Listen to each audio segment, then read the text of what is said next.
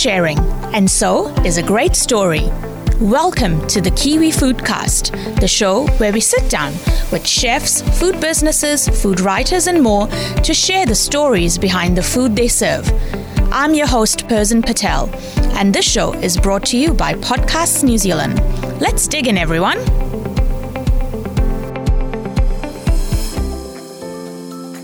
Welcome again to the Kiwi Foodcast. Today on the show, we have Kevin Nadi Sastra, one half of the duo behind the pop up that has been taking Wellington by storm, Townhouse Ramen. Kevin's ramen journey began in 2016 with a trip to Japan. But he's actually a systems analyst by day and not a chef. So, how did Kevin's love affair with ramen begin? Can you run a successful food business if you also work full time? And importantly, how can you score a seat at one of his pop ups? Let's chat with Kevin and find out. Hi, Kevin. How are you doing today? Hi. Yeah, good. Thanks. Um, I've got to say, you pronounced my last name perfectly. I'm oh. very surprised. Maybe it's our shared Asian heritage because yeah, I used to yeah. have a last name which was 16 letters long. So. Oh, oh man. awesome. So, Kevin, tell me, um, how was it growing up? Have you grown up in New Zealand? Um, and like, has food played a big role in your life? Yep. Um, yeah, so I've pretty much grew up in Wellington my whole life. So my family moved here when I was two years old from um, Indonesia. So yeah, pretty much born and bred New Zealander. Um, okay. And yeah, uh, food's definitely played a pretty big role um, my life. I guess I've I've always loved eating, um, still do, and I guess it's pretty common in like Asian cultures where like food is a big role in gatherings and celebrations and all that. Um, so yeah, food's always been something that I've always really loved, and yeah, yeah, um, yeah. I totally connect with you around the kind of food being the reason for gathering. Often, um, I get asked a lot about, oh, what happens at this festival that you do in India, and I'm always like, oh, well, we just like kind of meet, and then we do this like little thing for two minutes, and then and then we just eat and that's what it pretty much is about. So I can really relate to that. Um, do you have any kind of memories of growing up in Wellington? And like you said, you really enjoyed food. Was there like a particular cafe you enjoyed going to, or eating a particular kind of food? Um, yeah, there's um, there's a place in Wellington called um, KC Cafe and Takeaway, and I've been going there a really long time. I think it's I think it opened in like the late 1990s and um, yeah, my family used to go there almost every Sunday, and that was sort of like our our little treat for the for the week. And um, yeah, and I've always loved going there. I still do. I still think it's one of the best foods in well in um, Wellington to eat. Um, okay. Yeah, oh, that's um, I must add it to my list then for the yeah, next time yeah. when I come to Wellington. So, Kevin, you're a systems analyst by day. So, tell me, how did the world of food find you? And like, when was the first time you had ramen? Um, let's see. Um, so I guess this sort of started when I moved to to Auckland to to study. Um, I started working as I found a part time job as a dishwasher in a cafe in Kingsland, and um, yeah, I guess over t- I was there for about three years, and like over time, I sort of learned how to do prep and then cook as well. Um, after that. And then when I finished my degree, I felt a bit burnt out with, with accounting and I just wasn't really enjoying it. But I really enjoyed cooking and working in, in hospo. Um, yeah, I just felt really excited around food and cooking and all that. So after I graduated, I decided to sort of put accounting on hold and um, yeah, pursue being a chef Oh my god! And how how did your parents take this? I want to know. Like, you finished your accounting degree and then you became a chef. they um, the funny thing is, so after I was still living in Auckland about a year after I graduated, and um, that year they didn't know I was I was I was pursuing chefing. So, oh, so you were moonlighting as a chef. Basically, yeah, yeah. So they'll probably find out if they listen to this podcast. um, but yeah, so I told them that um, I found uh, just like a data entry office job for that year. And they're like, oh, yeah, awesome. That's cool. But I, I was actually, um, yeah, working over at, at Burger Burgers, um, flipping burgers. so probably not what they had in mind. Um, yeah. Um. And um, so, but then when was the first time you had ramen? Um, yeah, that was in 2016. So my family took a trip to Japan, and that was that was my first time visiting Japan. Um, yeah, I, I remember like quite well. Like we landed in Tokyo pretty late. We got to our hotel, we checked in, and I was very late. We were very hungry, so we just went to try and find some food, and then um, we found like a ramen shop near our near the place we were staying in. Um, so yeah, we decided to try that, and I was really new to the whole experience because over there you go into a ramen shop and like you you put you order through a vending machine, like you put your money in, you press a button, a tickets a ticket comes out, and then like you give that that ticket to the chef across the counter, and then he makes you a bowl of ramen. Um, oh, okay. So yeah, there's there's no waitresses or anything over there. So I was like, wow, this is so cool. um, and yeah, that was the first time I had ramen. It was uh, a tonkotsu ramen, which was pretty popular back then. And mm. um, yeah, I guess that ended up changing my life. yeah. so, um, you went on this trip, you tried ramen, and then you came back. And um, then what happened? Because I was reading this article which says you've really gone deep since then into ramen theory, and now you can be found. You have a noodle database. Like I, I, I want to know. Do, I do. yeah, so I've I've got a lot of spreadsheets, and I've got like a a lot of spreadsheets like my noodle recipes and all that. Um, yeah, so I, I, guess it's it's sort of um, during lockdown last year was when I really uh, um, went quite deep into it. I was, I mean, I guess what else were you going to going to do in lockdown, right? Um, yeah, so totally. what else could you do? yeah, so I was listening to like a lot of ramen podcasts, um, and they were like talking about a lot of dairy and like the science behind um, a lot of the ramen making, sort of like the science of umami and like noodle dairy. Um, a lot on like flavor extraction um, when you're making like soups and broths. Like, I thought I was nerdy, but they, these guys are like real nerds. um, yeah, like there was a lot of. It was quite interesting. There was some like some of them talk about um, using like hard water and soft water to make a noodle and how that affects um, okay. flavor extraction for soups. Um, yeah, so I just got really interested after hearing about all that sort of stuff on on the podcast. So I did a bit of like reading on um, on Google and all that. So um, that's so interesting. I'm kind of my mind's blown that there is a ramen podcast. Like, yeah, yeah. I mean, I guess now there's so podcasts cool. on everything, right? yeah, of course, of course. But um, but that's interesting to kind of really approach it from that really scientifical background.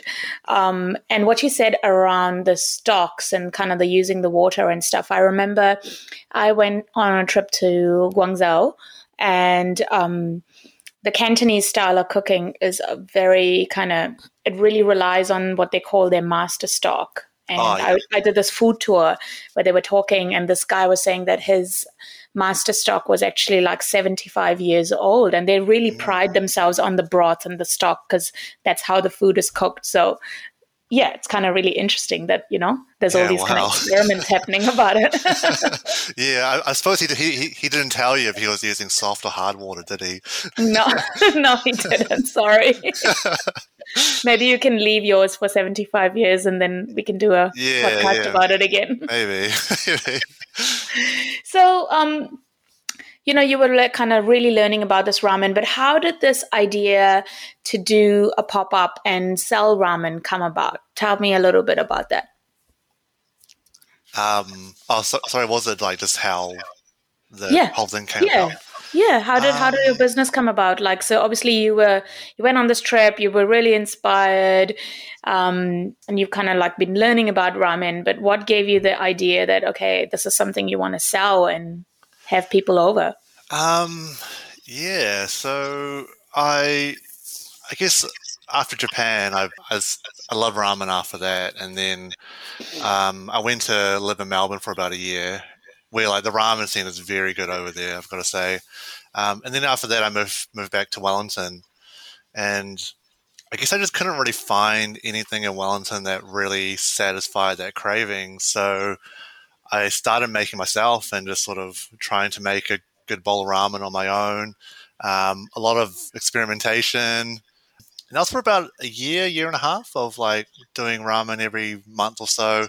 And then one day Louise had her friends over and um, I made them a bowl of ramen and they're like, huh, you know, this is actually pretty good. Like, have you, like, you guys should sell it. And oh, I, we, we thought of it as kind of a joke at the time, but then I guess that idea has always been in our head um, after that. And then when me and Louise were traveling around Europe, we sort of noticed that like home restaurants were somewhat common over there, and it was a really cool idea that um, wasn't really a thing back home for us. So um, yeah, sort of using home restaurants as like the setting, and then making ramen because there's not. Well, I, I, feel there's not really that much of a ramen scene in Wellington, mm-hmm. and then um, and also on top of that, Louise wanted to practice for the Great Kiwi Bake Off. So a lot of those ideas formed into one, and that's how we got Townhouse Ramen in the end. that is really awesome. And I assume the name is because you were living in the townhouse. Yes, yes, that's right. yeah, it was, it, was, it was, kind of funny. Um, I wanted to. I wanted to name it Kevin Ramen at the time, um, but Louise wasn't too fond of the idea. yeah. Awesome. Oh well, that that's a great story, and I love kind of what you said around the home restaurants because I still don't feel like it's a real thing in New Zealand. Like I think people are still kind of copping onto this idea um, of having people over at mm. your house and of that being kind of like a really fancy dinner or something that you would pay for. So it's it's still very new. I feel in New Zealand. Yeah, yeah, and I, I do hope it kind of becomes a trend because it is kind of kind of nice, a bit more intimate. Um, and yeah, it's kind of just having like a dinner party, but just yeah. in someone else's house, like your friends as well. So. So walk me through that kind of, you know, the early days of starting. So you guys, you and Louise decided to do this thing. I presume you set up an Instagram account because how else would you get the word out? yeah, so Louise designed our logo and yeah, we launched our Instagram. Um, one of her friends was at the time was very good on Instagram. Like she told us about hashtagging and all this other stuff that we had no idea about beforehand. So yeah, we launched our Instagram, and that was sort of how we decided to get the word out there. Um, started pretty small, just like having our own friends over and having sort of like um, seatings with them to make it look like we're actually a, like doing doing something and we're not fake. um, doing a legit legit yeah. one. yeah. Um, and then I guess we started following like sort of foodies in Wellington, and they followed us back, and then I guess they sort of found out that way. Um, but we got our first booking, and he actually ended up cancelling. oh. that, that, wasn't a great start. Um, but then the week after, we had somebody book. Um, so that was our first like complete um, complete sitting with like strangers. Um, yeah. So they came in and yeah, we, we were very nervous. It was like the first time doing it. Um, I was going to say, because that would be hard, right? Like, so you've obviously done a couple of ones with your friends and stuff, mm. but at least you have that familiarity with them and that kind of, um, I guess, you know, just a safety net. But yeah. how was that first night of like having strangers come into your house? Because the first time I did that when I did my pop ups was just, um, well, for me, it was a bit stranger because I was also living with my in laws. So I had to kind of convince them that we were not going to have these kind of murderer type people coming into our house. but um, yeah, how was it like for you? Yeah, very nerve wracking. Um, that's for sure. Like me and Louise were just so nervous up until the point where they were at like, because we told them to not meet us at the front door. We just told them, because we like at the, the place that we lived in then was sort of like a bunch of units um, together. So we told them to meet us at the at like at the mailboxes, and we'll come in and and grab them. But yeah, was, we, we we were kind of worried about as well, like inviting strangers into our house. Like we don't want them to know what our actual address is. We'll just like bring them through the back way and all that. um, but yeah, they, they end up being really nice people. Like I still actually talk to them now. Um, like they're probably one of our main supporters, which is pretty cool. So That's we were very worried, but we didn't really have to be in the end. Uh, they were Yeah. probably the perfect first customers to have. Right. And was it like, do people in those early days, did they have to book like the whole table for six? Or was it that you could just be like you and a friend coming over? yeah, so um, we left it pretty open because I guess back then we didn't really know what we were going to be doing with it. So we kept it pretty flexible. So we, we weren't strict on table sizes back then. So they came just the two of them. Okay. And did you, because I feel that a second part of the thing when you do these kind of home restaurants is also breaking the ice between the other people, right? Because you could potentially have two people and then like maybe Mm. another group of three, and you still want them to chat. You don't want it to be like, you know, a bit awkward. Um, but you still also need to like focus on the food and do that part. So it gets a bit tough. Yeah, yeah. We, we, we didn't have too many um, too many nights where we had like two groups at Okay. once. I think it only happened like two or three times, and um, yeah, they they tend to, to be pretty separate. like they don't really communicate with each other too much. Um, I think then they had a few words, and they just sort of Okay. Yeah. All right. Yeah, that's um I mean I think there's different models for it and the thing is the interesting bit I guess is that there is no rule book. It's not like a like a restaurant where it's like, you know, this happens and this happens. So every experience can be quite different but still really nice. yeah. So yeah. um yeah. Um, and I just love this thing around you asking people to meet you at the post box. So I was reading an Instagram post in preparation for this, and someone's commented that, oh, now there won't be a guy under a. Sorry, I have to stop giggling. But it said, okay, now there won't be a guy under an umbrella asking people if they're looking for ramen. yeah. So that Tell us a bit about that. uh, yeah, so that's uh, Caleb. He's um, one of our probably one of our earliest followers. Um, yeah, and um, he came for ramen this one time, and as, as you know, in, in uh, Wellington, it's rainy a lot, so um, they were waiting by by our like by our mailboxes, and it's raining, and then I come out there with with, with an umbrella because you know, like I, I'm pretty sure they're there for Townhouse ramen, but you always want to check just in case, right? Yeah. I was like, I was like, oh, are you guys here for the ramen? like, yeah, I guess for me it's like not that weird, but I guess for on their on their end, just like a a random guy coming out with an umbrella and asking them Yeah. if they here for ramen. Um, it's, it's, a, it's a bit odd. it is, but it's nice. It's a life experience. yeah. So, um, tell me a little bit then about the evolution since then. Like, so you obviously did these kind of home restaurants, but now um, you guys pop up at like an actual venue, right? So, how how has that changed? Yeah, so we started getting pretty popular after the few first few months. We we started doing um it in our house. So we sort of so we sort of thought that we should as like as like as like a way to expand, we would collaborate with like local businesses and sort of do our pop ups with them. Mhm. Um, and yeah, so we we've been to quite a few places now. Um, yeah, probably over ten actually. It, it has been quite a long time. Um, yeah, which was actually really cool. Just like meeting local businesses and seeing how they do things, and um, yeah, that was a really good, good like good, good experience.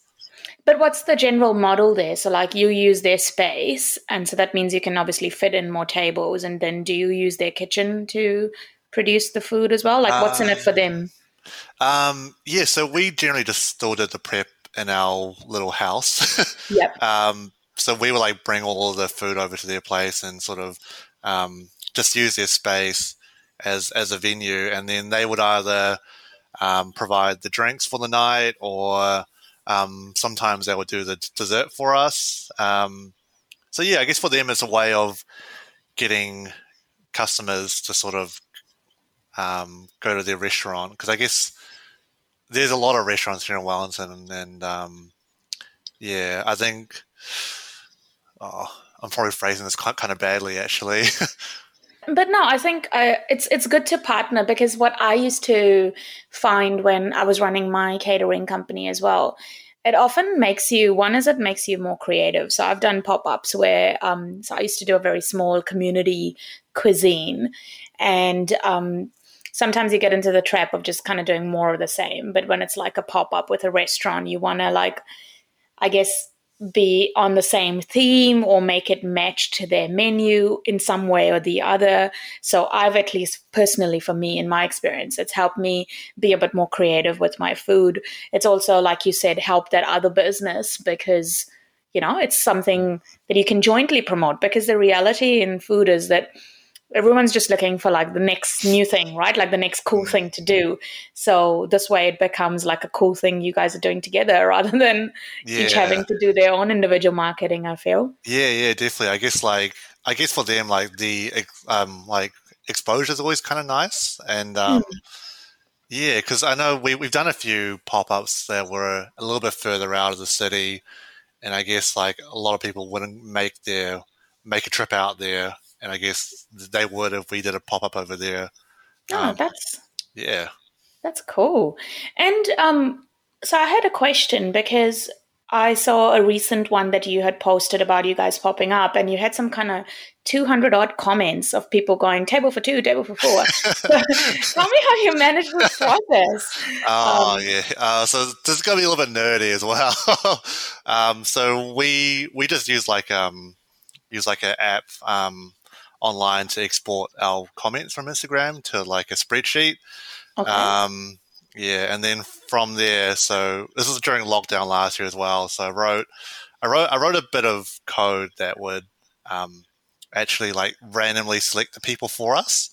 You wrote a code yeah. to help with your food restaurant. I know it's, wow. it's, it's, super nerdy, but we, we pretty much keep a database of these comments as well. So um, yeah, so the, the, so the code I wrote will sort of take into account like how many times a person's commented without getting a table and sort of prioritize them more.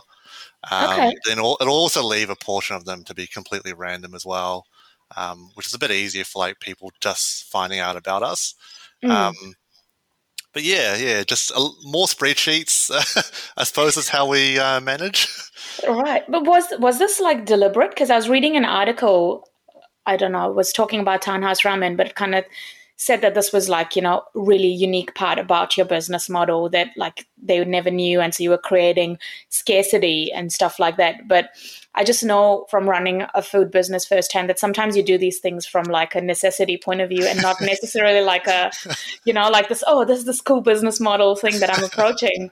But then you, you did create code. So I want to know what was. Um, yeah, I guess it was a little bit of both. Like, um, we, because I guess for us, um, Townhouse Ramen is still our side hustle. So, yeah. like, we didn't, like, we can't really supply a lot of, like, we, we can't seed all these people. So, we decided to do the whole random select jackpot thing mm. um, as a way to sort of manage that because like we didn't want people to be waiting on their phone basically until we make a post and then they'll comment it was like first in, first serve kind of thing.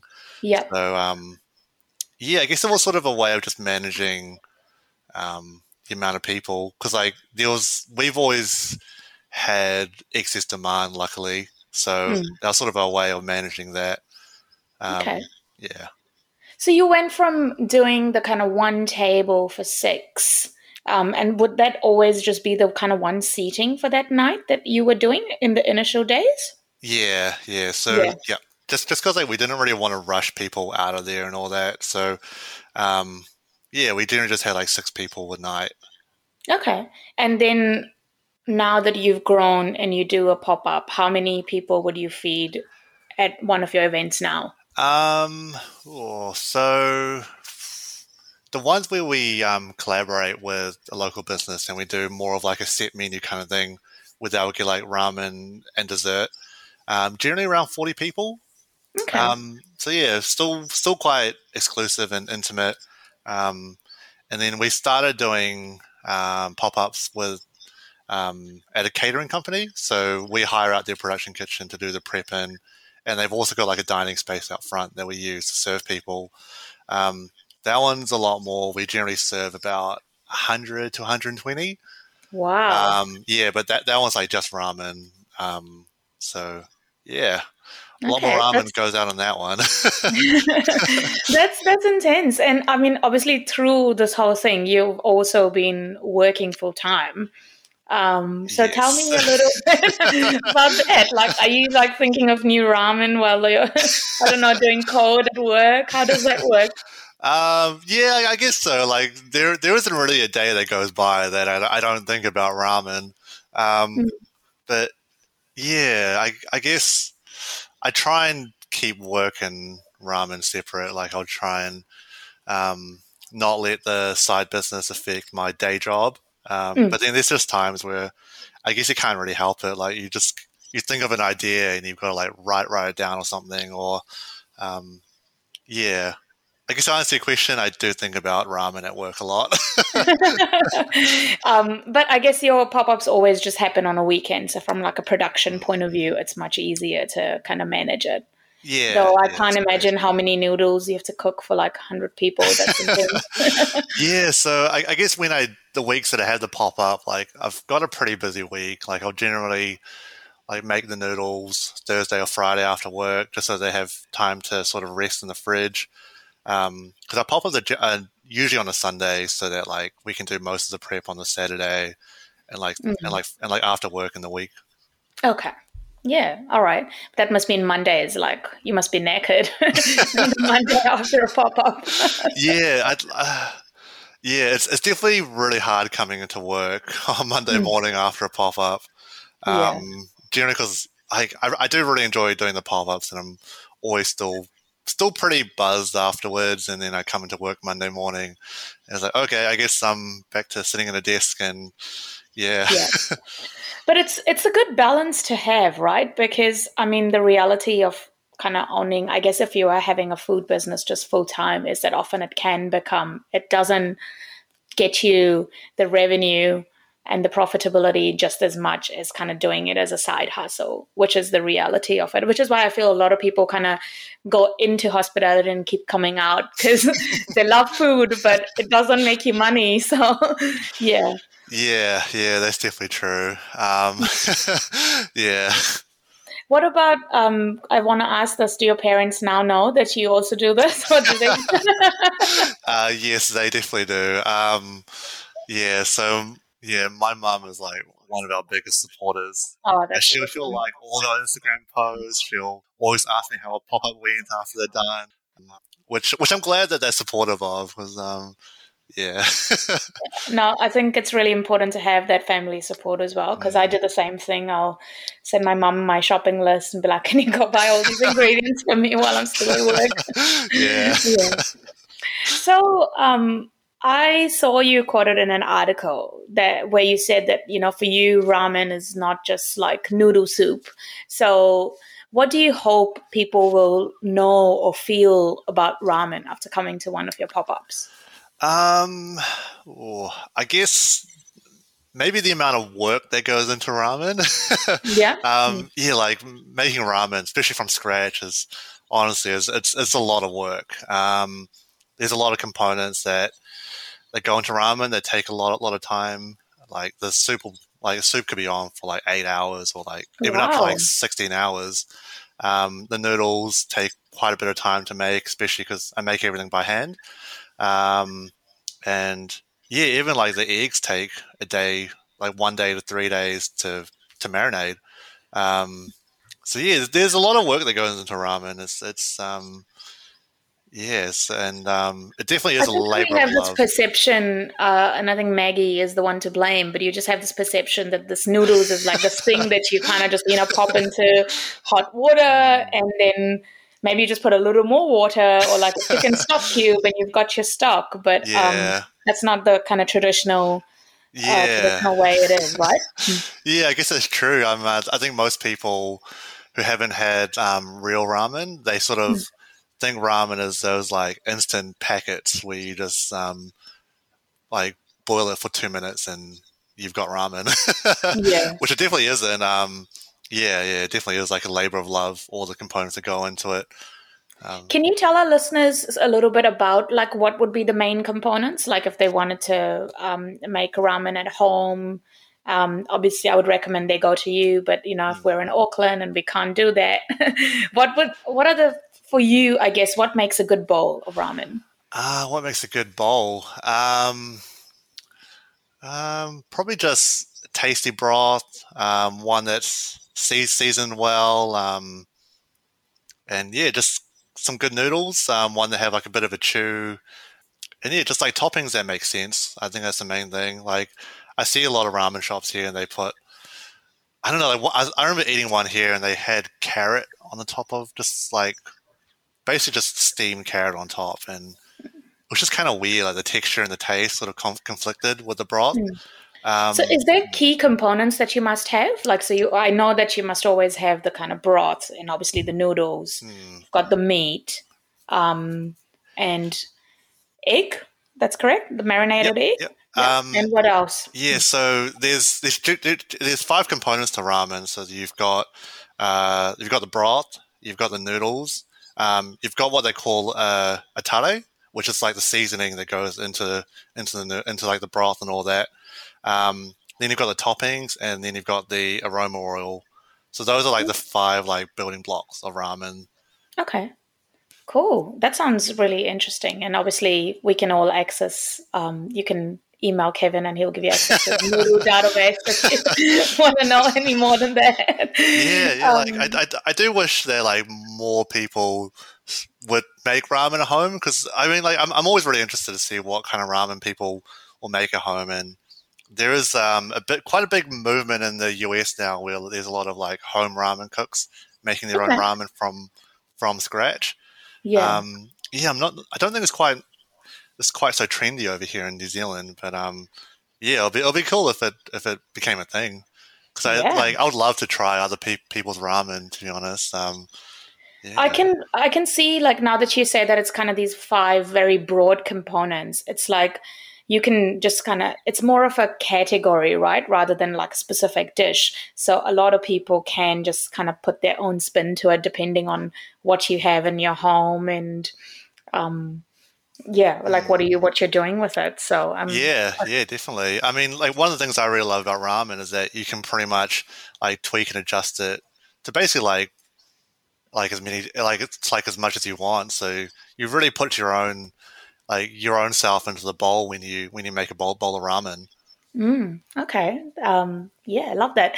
And so, just to kind of wrap up, are you happy for Townhouse to always be this passion project, or would you want to take it to newer heights now that you know you've kind of gone to the next level? It's gone out of your house. It's gone to this um, mm. catering level where you're kind of serving 100 people what would you like what's the long-term plan um yeah i've been asked this a lot um i yeah i'm, I'm i've got to say I'm, I'm really happy for it to be like a passion project like side hustle at the moment um yeah.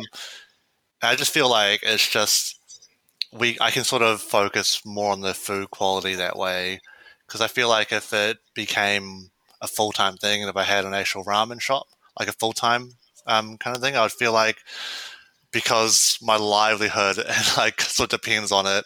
Um, yeah, that might like detract from the food, and it becomes more of a business, and I'll be spending more time on that rather than just making the the ramen better. And that's that, that's sort of sort of the key. Like, I just want the ramen to keep on improving and get better, and focus on that. Um, yeah, yeah. Awesome, and I I can really identify with that because sometimes um, yeah, when like this thing that you love and like you love to do, it becomes this business. One is that you might be forced to make compromises in the product because you just want to, you know, you need to get that food cost down or you need to get that profitability up and that yeah. kind of thing. Um, because that matters if you're not getting any money. Um, but yeah, and it also like if it's not this kind of thing that gives you joy anymore, then it, um, I don't know, it becomes like your work and yeah, it's not yeah, exactly the thing right. that gives you joy. yeah, yeah, because like I, I, I, genuinely do really love making ramen. Like I really enjoy it, and um, I'm not sure if that same love will be there if it's my full time sort of thing, and if I'm doing it every single day, day in day out. Like, um, yeah, it'll be, it'll be, it would be quite sad to sort of not love making ramen. Mm. Um, yeah. okay, awesome. Well, I wish you all the best, and I hope that you guys are going to be coming to Auckland soon. But um, before I let you go, we're going to do one last question. Yep. And so that's my favorite part of the show. It's called Fast Food Five. Oh, Just five really fast questions about food. So, are you ready? I'm ready. Go for it. Okay. A tip you can share with people about making the best broth, aside from hard water and soft water. um, oh, probably just, oh, probably have a game plan going in. Like, what are you looking to achieve from that broth? Like, do you want it to be um, like a light style? Do you want it to be really rich? Because um, I guess that would impact sort of what you put in there and also how long you're doing it, what temperature you're boiling it at. Um, yeah, just that's that's interesting. I've never thought about it that way. So, because I've always just been like, yeah, I'll just make some stock. So, um, yeah, that's a yeah. that's a cool perspective. yeah, well, I, I always feel like if you put a little bit of care into the soup, you know, it's always like the love really shows in the end bowl. Mm. And that's because that's the thing that's carrying the rest of the components through, right? So that's, I guess, the most important part. Yeah, yeah. yeah. All right. Um, your favorite meat to have with ramen? Favorite meat? Oh, I, have just got to go pork belly. Like, mm. I, I love char siu, and I think it's just a perfect ramen topping. You know, you got fatty pork, and it's real tender, and um, yeah, it's just it's it's such a staple in ramen as well. Like that's kind of why it's a classic topping, just because it's okay. so good. yeah, and I, um, as an aside, I just love how you always say in your posts, "Now we just can't cater if you're vegetarian, gluten free, dairy free." Yeah. Um, it takes a certain amount of. Um, but I think one is that obviously you don't want to compromise your product, and th- because you just can't do it, I assume yeah. you can't make noodles gluten free because they need need yeah. that. Um, yeah. Like, but yeah, to be able to kind of just be like, "I'm sorry, but maybe this is this thing is yeah. not for you rather than trying to cater to everyone. Yeah, so. exactly. Like, um, yeah, like I just feel like if I don't want to compromise on bits, if it'll impact the the ramen bowl as as as a whole, and yeah. um, yeah. I think that takes courage, but I think it's very awesome. um, all right, one ingredient that we will always find in your pantry. Oh, soy sauce for sure. I've, I've started collecting a bit. I've started like collecting them at this at this point. Like I think oh, okay. now in my pantry there's quite a few types. Like I've got light soy, I've got dark soy, I've got white soy, I've got like a raw soy. Um, nice. There's probably a few in there as well. So there's definitely always going to be soy soy sauce in my pantry. Excel sheet coming. It could be. It could be. All right. Um, the one thing you love about cooking for other people. Um. Oh, definitely their reaction when they when they eat my food. Um, yeah, I think that's been the main thing that's sort of kept me going and like and continuing townhouse, like just getting a lot of like good feedback from people and being, yeah, it's definitely like, yeah, the, the feedback and the reactions from people when they yep. eat food. Um, yeah. yeah.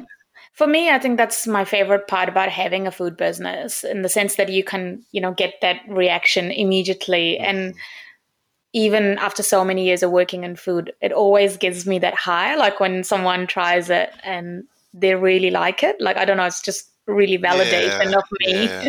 yeah. yeah. like a, a, really, really good one was um, I think at our recent pop up was this, this one guy. He was probably one of the last customers to to come in and eat, and then afterwards he, I had a bit of a chat with him. I was like, yeah, I lived in Japan for for a while, and then I came back to Wellington, and then I've been trying to find ramen for ages, and then I had your bowl, and it took me back to Japan, and I was like, Oh man, I'm gonna I'm gonna cry right here. oh, but that's that's a beautiful compliment. Is, yeah. that's yeah. where it all started. All right. And last question: favorite time of the day to have ramen? Oh, I want to say any time of the day because I could eat ramen at any time of the day, but um, yeah, probably at night because it's it's, it's quite because it's, it's quite filling and it makes you warm from all the soup and all that. So you just want to have a bowl of ramen and then go to bed afterwards. And I think that's mm. perfect. Okay, awesome. That sounds really nice. And um, I just want to thank you, Kevin, for coming on the show. It's been really amazing listening to your story. And yeah, I just wish you all the best. And maybe I'm going to hire you to make a few Excel sheets for me as well.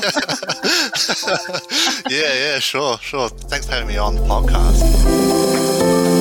Thanks for listening to the Kiwi Foodcast, brought to you by Podcasts New Zealand. Be sure to listen in next time for another helping of Kiwi food stories.